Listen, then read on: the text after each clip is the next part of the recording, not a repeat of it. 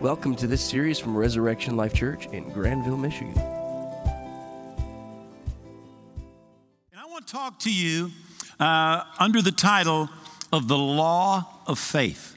I want to start again in Hebrews chapter 4 and verse 2, which simply says, Indeed, the gospel was preached to us as well as to them, but the word that they heard did not profit or bless them. So you can read your Bible a hundred times. And if you don't do what the rest of this verse says, it will not bless you, it will not profit you, it will not make a difference in your life. But the word which they heard did not profit them, not being mixed with faith in those who heard it. The only way that the Bible the gospel, what Jesus did for you and me in his death, burial, resurrection, and ascension, is going to bless you, is going to change your life, is going to profit you, is if what you hear is mixed with faith in the one who heard it. And, and literally, you, you need to believe for you, right? And so the gospel will work for you. Now, we know there's natural laws. Right? Well, like laws of electricity, I don't know much about it. All I know about electricity is you hit the switch and the light goes on. You might know a whole lot more, but that's about all that I know. But I know that there are natural laws that cause electricity to work, and for me to receive a benefit, I just throw a switch. There's spiritual laws just like there's natural laws. We've got the natural law of gravity. If I have a pencil and I let go of it, how many times out of a hundred will it fall? You are absolutely right. It's a natural law, it works every single time. Gravity will pull whatever you release down. Now, I want you to listen to a spiritual law. Where is boasting then? This is Romans 3. It is excluded by what law of works? No, but by the law of faith. The law of faith. Just like gravity is a law and works every time, faith is a law. It's a spiritual law, and it works every time. Now, in Hebrews 11 6, it says, Without faith, it is impossible to please God. You cannot please God. You cannot connect with God. You cannot receive anything from God except by faith.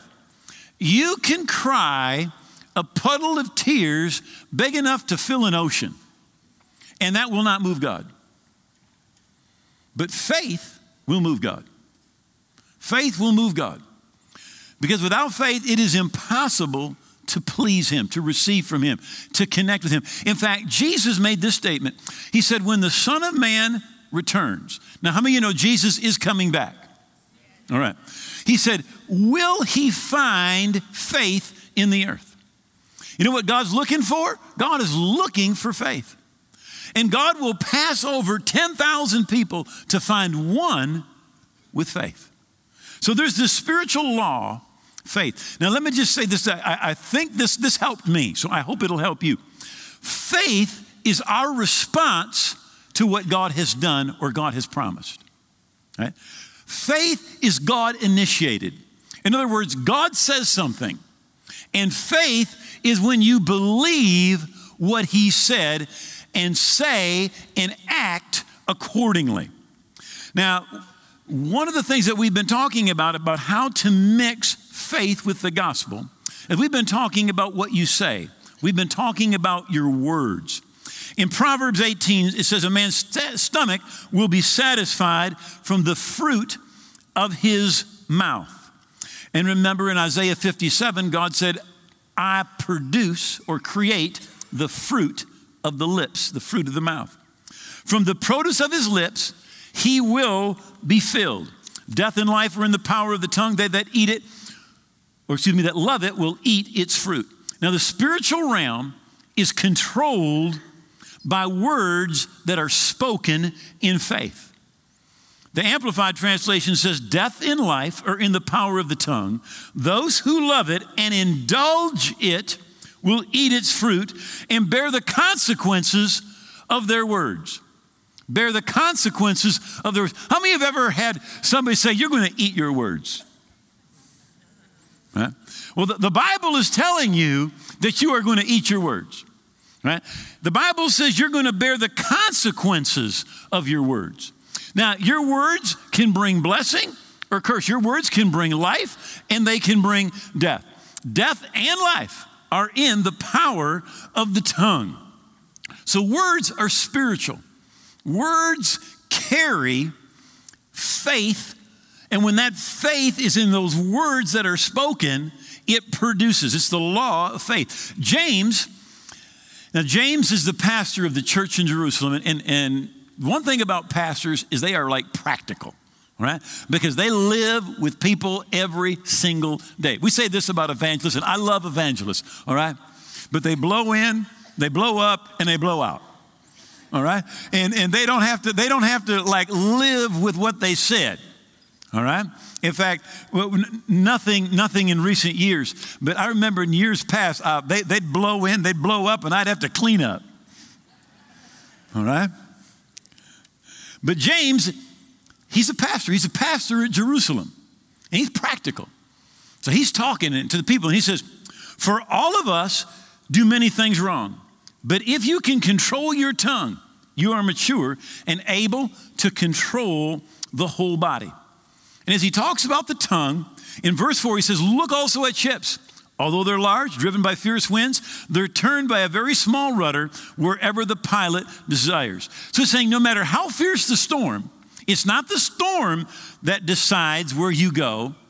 Your confession will control your life no matter what the storm is. What you say with your mouth, your tongue. I thought it was interesting. I was reading today in Matthew chapter 15 where it, Jesus is saying, It's not what goes into you that defiles you. He says, But it's what comes out of your mouth that defiles you. Now, the Pharisees were all concerned about what went in.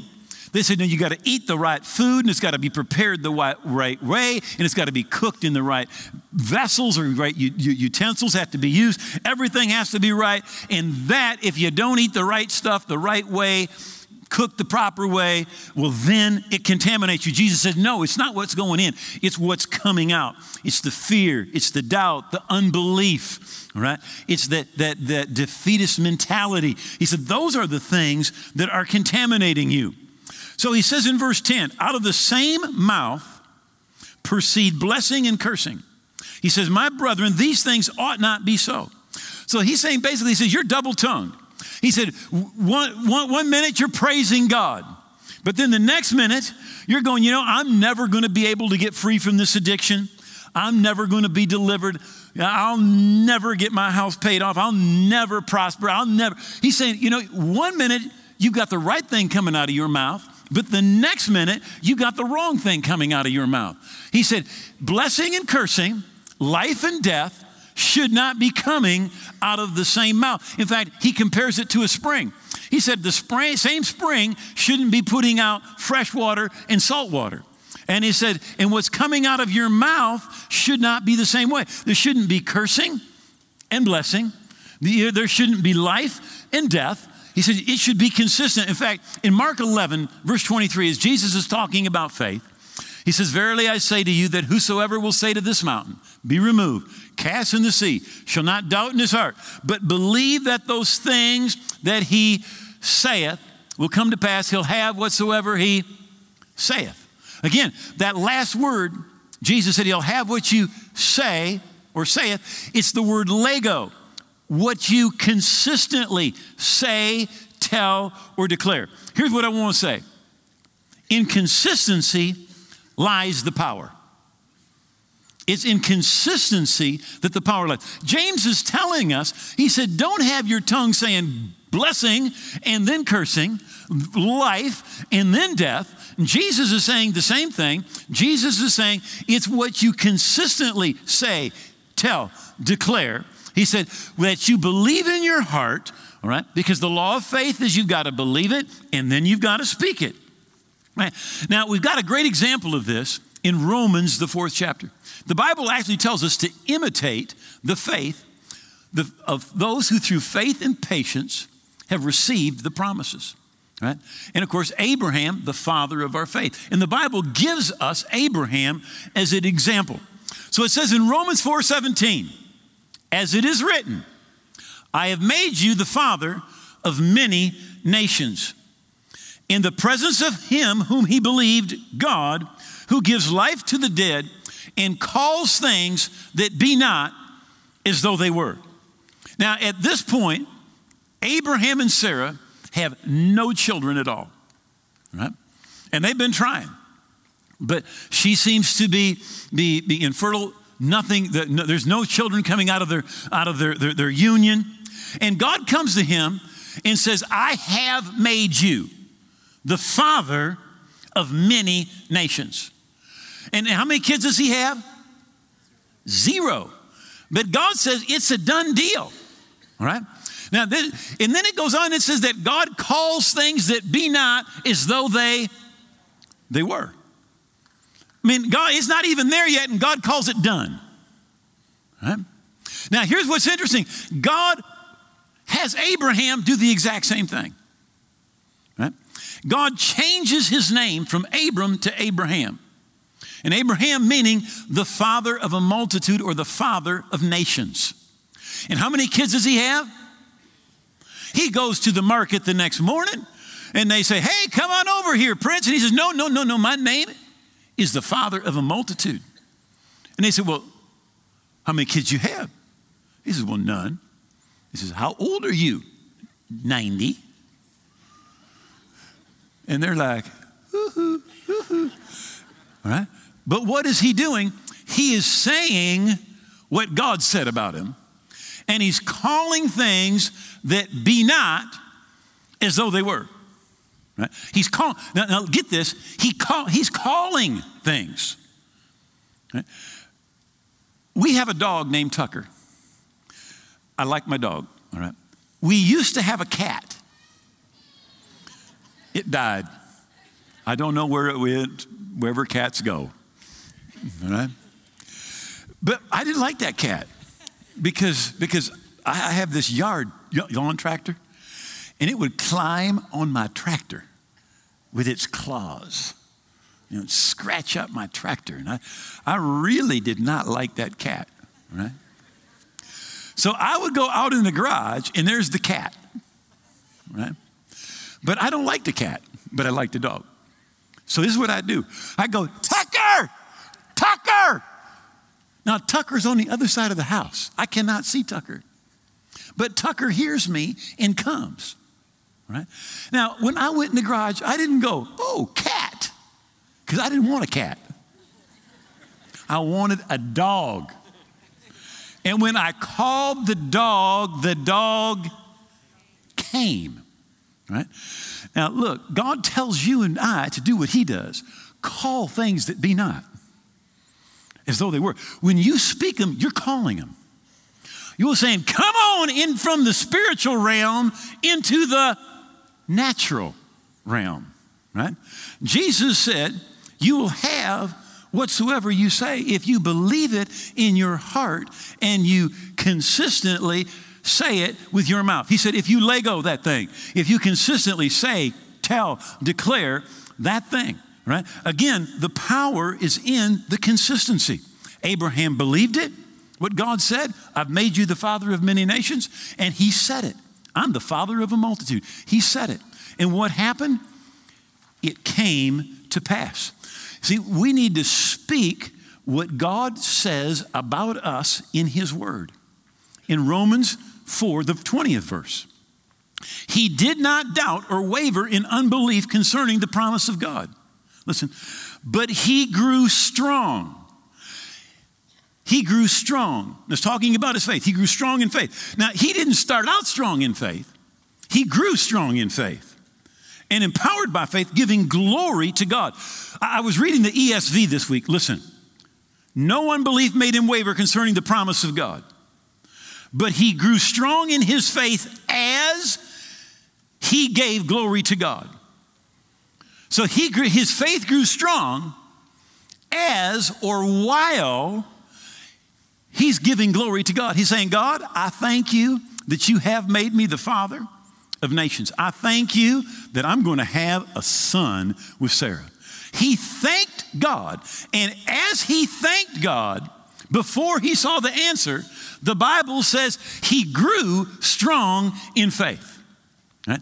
Now, our problem is we want to see it all and then we want to say thank you. But that's not how it works. Right? How does it work? God makes the promise. And once he makes the promise, we believe it, we thank him for it. All right? No unbelief made him waver concerning the promise of God. Now, God's promise to him was look, I'm going to make you the father of a multitude, a mother of nations, and to your descendants, I'm giving this land. But God's given you and I promises. In the book of Peter, they're called exceedingly great and precious promises. In 1 Corinthians 20, it says that all the promises of God are yes and amen in Christ Jesus. And that's where you are. You are in Christ. So, as or while he's giving praise, he's thanking God for the answer, his faith grows stronger, right? He didn't praise God because he had strong faith. It's while he praises God, his faith grew. It became strong. Verse 21 fully satisfied and assured that God was able and mighty to keep his word and to do what he had promised. So he believed that God was able and mighty and that God would do what God promised. By the way, Jeremiah, he didn't have Jeremiah to listen to. Jeremiah said God watches over his word to perform it. In Psalms 138, it says, You've magnified your word above all your name. In other words, God, you are watching over your word and you're going to complete your word. And if you don't complete your word, you're not even God. You're not who you say that you are. He was fully satisfied and assured that God was able and mighty to keep his word and to do what he had promised. Right? So we need to begin to thank God. Now, as they're building, I, I talked about this several weeks ago, as they were building the temple, the Bible says they laid the foundation. And when they laid the foundation, they shouted a shout of praise and thanksgiving to God, right? And it was heard afar off. What we want to do is we want to wait until the foundation's laid, until the walls are up, the roof is on, and you got an occupancy permit, and you've been there for six months. Right? But the Bible said when they just had the foundation, they just saw a little bit of victory. They just saw a little bit of relief, a little bit of deliverance, a little bit of what God had promised, and they recognized God has started, and what He started, He will complete. And they began to thank God immediately. You may need to start thanking God for deliverance, for victory, for provision, for peace, for joy. You need to thank Him that you're a joint heir with Christ. We need to begin to thank Him not when we've got everything, but because He has promised. In Philippians 4 and verse 6, don't be anxious about anything, but in everything, by prayer and supplication with thanksgiving, let your requests be made known unto God. In other words, when you're praying, you believe you receive and thank God. It says with thanksgiving. With thanksgiving. Now, what are you thanking God for? You're thanking Him, number one, for what you already have. Now, listen, if you are not thankful for what you have, you will not be happy with what you get. If you are not thankful for, for your 10 year old car, you are not going to be thankful when you get a new car. And if you're not thankful for your apartment, you won't be thankful when you get a house. Right? So we start, we're thankful for what we've got, but then we're thankful that God has heard our prayer. Right? In Philemon, verse 1, it says, excuse me, chapter 1 in verse 6, that the communication of your faith may become effectual. Now, how many want your faith to become effectual? To produce. Right? It says, by the acknowledging of every good thing that's in you in Christ Jesus. This is one of the places that so often today we miss it as Christians.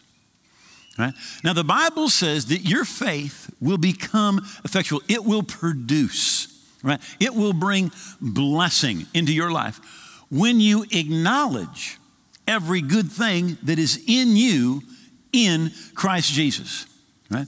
That you've been made a joint heir with Christ. That He always leads you in triumph in Christ. That He's given you authority over the enemy. He said, Behold, I give you authority over serpents, scorpions, over all the power of the enemy, and nothing shall by any means hurt you. That He's given you peace that he that knew no sin became sin for us, that we might be made the righteousness of God in Christ Jesus. All right? That you've been set free from fear. We need to begin to acknowledge what we have in Christ. Look, it says every good thing. Every good thing. There's forgiveness. He forgives all your iniquities. There's healing. He heals all of our diseases. There's deliverance. He redeems your life from destruction crowns you with loving kindness and tender mercies. He renews your youth like the eagles. I mean, we need to begin to thank Him because it's when you begin to thank Him that your faith becomes effectual, that you begin to receive what God has for you. Right? Now, how many of you know there's nothing more powerful than God's Word? You're wrong. I'm going to talk to you in just a minute. I tricked you, didn't I? I tricked you. I thought I'd get your attention. Now, it does say, Hebrews 4, verse 12, the word of God is alive, it's powerful, it's sharper than a two edged sword. But listen, Jesus said this the cares of this world, the deceitfulness of riches, the desire for other things enters in and choke the word.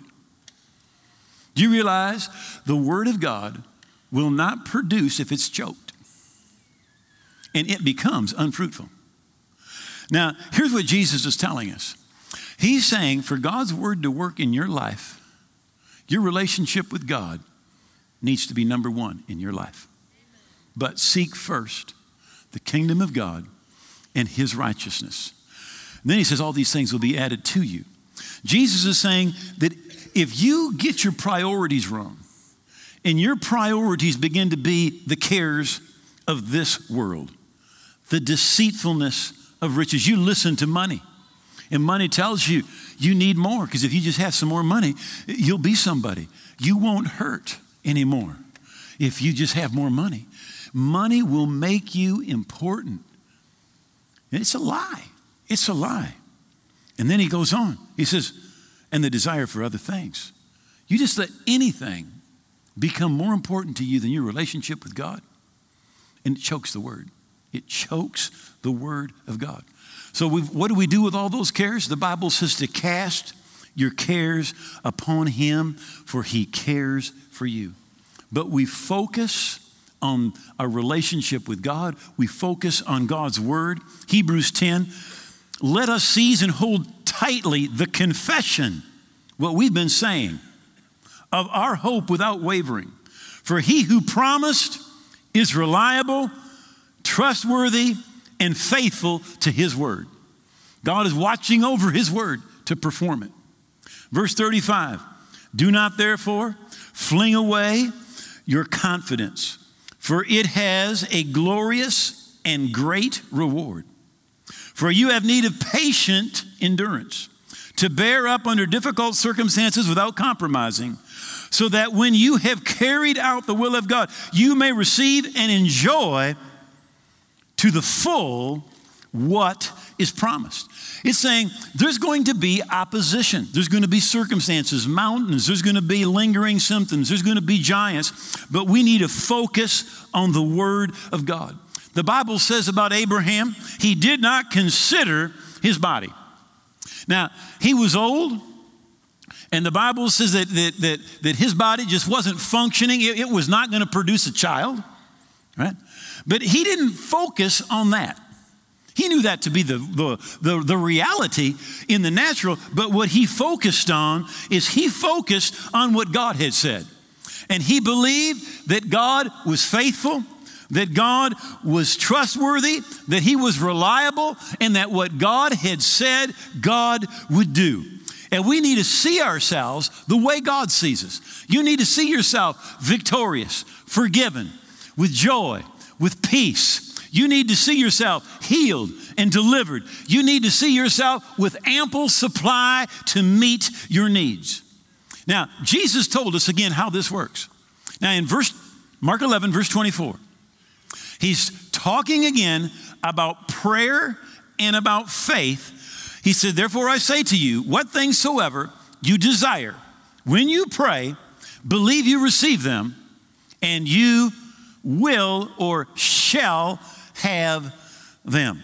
So I want you to picture this as a timeline. All right? This is where we're going to pray. Right? And this is where the answer is going to come. Right? Now, Jesus said that when you pray, you believe that you receive them. When? You pray.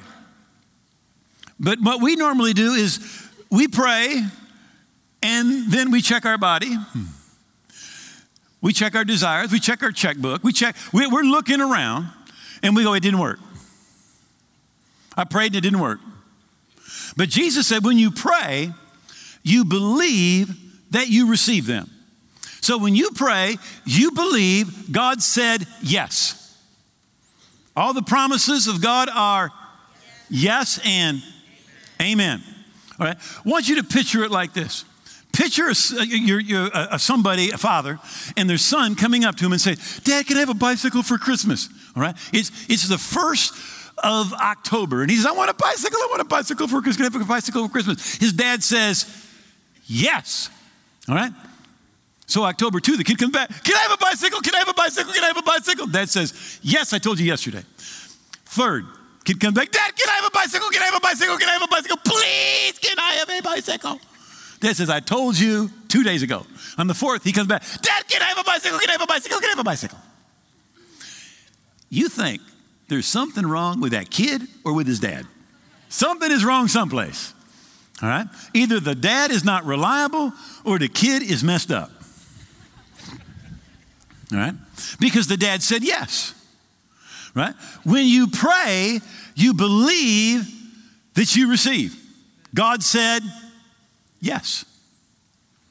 And then you shall have them.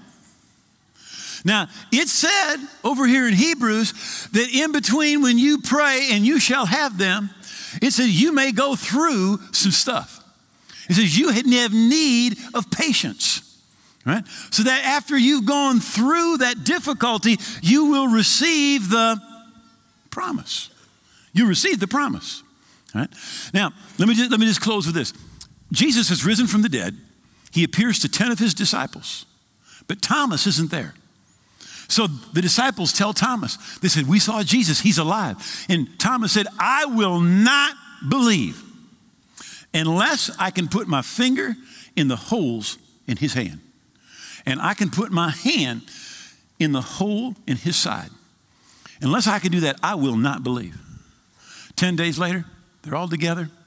Jesus appears. Thomas is there. And Jesus said to Thomas, Come here and put your finger in the hole in my hand and put your fist in my side where the spear went. Don't be unbelieving, but believe. And Thomas said, My Lord and my God. He said, I believe. And Jesus said, You believe because you've seen. He said, But blessed are those who have not seen and yet believe. Bible faith is not the faith that sees it and then believes it. Bible faith is the faith that believes it and then you see it. Because Jesus said, when you pray, you believe you receive. And if you believe you receive and you do not waver and you have patience and endurance, the Bible says you will receive what was promised. All right, would you please bow your heads for just a moment? So often, what we find today in, in our culture, because this is what our culture says it says, good people go to heaven. Now, nobody moving unless it's absolutely necessary. Right? But this is what the Bible says it says, forgiven people go to heaven. Everybody's welcome, everybody gets in the same way, but everybody needs to meet the same requirements So Jesus said, I'm the way, the truth, and the life. No one can come to the Father except through me. He's saying that all of my efforts and all of your efforts will never make us right with God. He said there is one way to be forgiven, one way to be right with God. And Jesus said, That is through me. So he said, You must be born again. This is the way. You say, What does that mean? It means to give Jesus all of your heart and all of your life.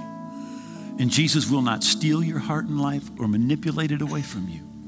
If you have not consciously given Jesus all your heart and life, you still have it. And sometimes we think, well, I know about God. But salvation is not about your head. Salvation is about your heart. It's about giving Jesus all of your heart and all of your life. It is a choice.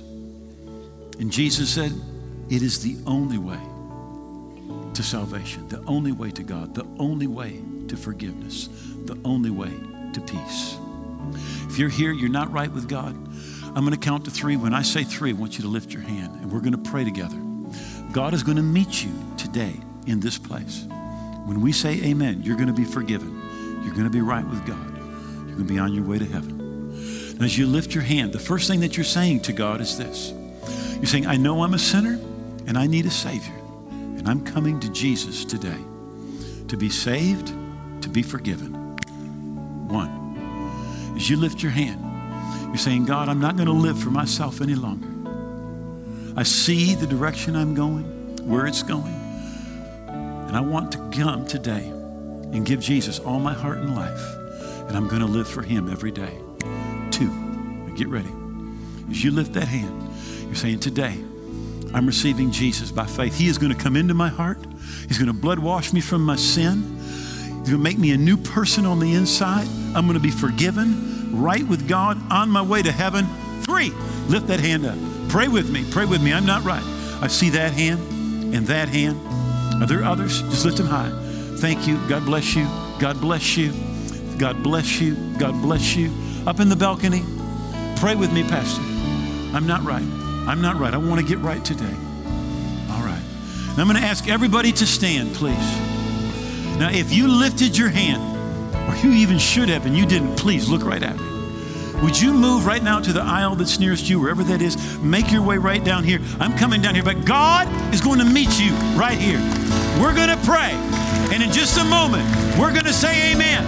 And when we say amen, your past will be gone. You are going to be right with God. He's going to make you new. Jesus said, Confess me before men.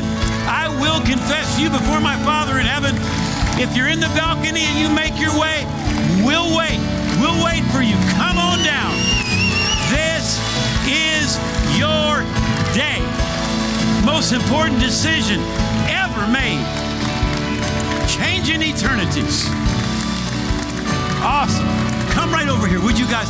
Romans 10, verse 13. I want you to listen. This is God's promise. Whosoever, you, you, you, you, you, you, this is going to work. We'll call on the name of the Lord. We are going to call on his name, right? And this is his promise. Will be saved. When we say amen, you're going to be forgiven. You're going to be right with God. He's going to make you new on the inside. All right, you ready? All right. Everybody take one hand, put it over your heart, and please lift your other hand towards heaven where our help comes from. And let's pray. Say, Oh God, I believe Jesus died on the cross. I believe his blood paid for my sins. I believe he rose again. I give him all of my heart and all of my life. I'm going to live for Jesus every day. He is my King. I thank you for blood washing me from my sin. That I'm forgiven, that my past is gone, that I am your child, a part of your family today and forever. In Jesus' name, Thank you for listening to this series. For more information, call 616 534 4923 or visit us at reslife.org.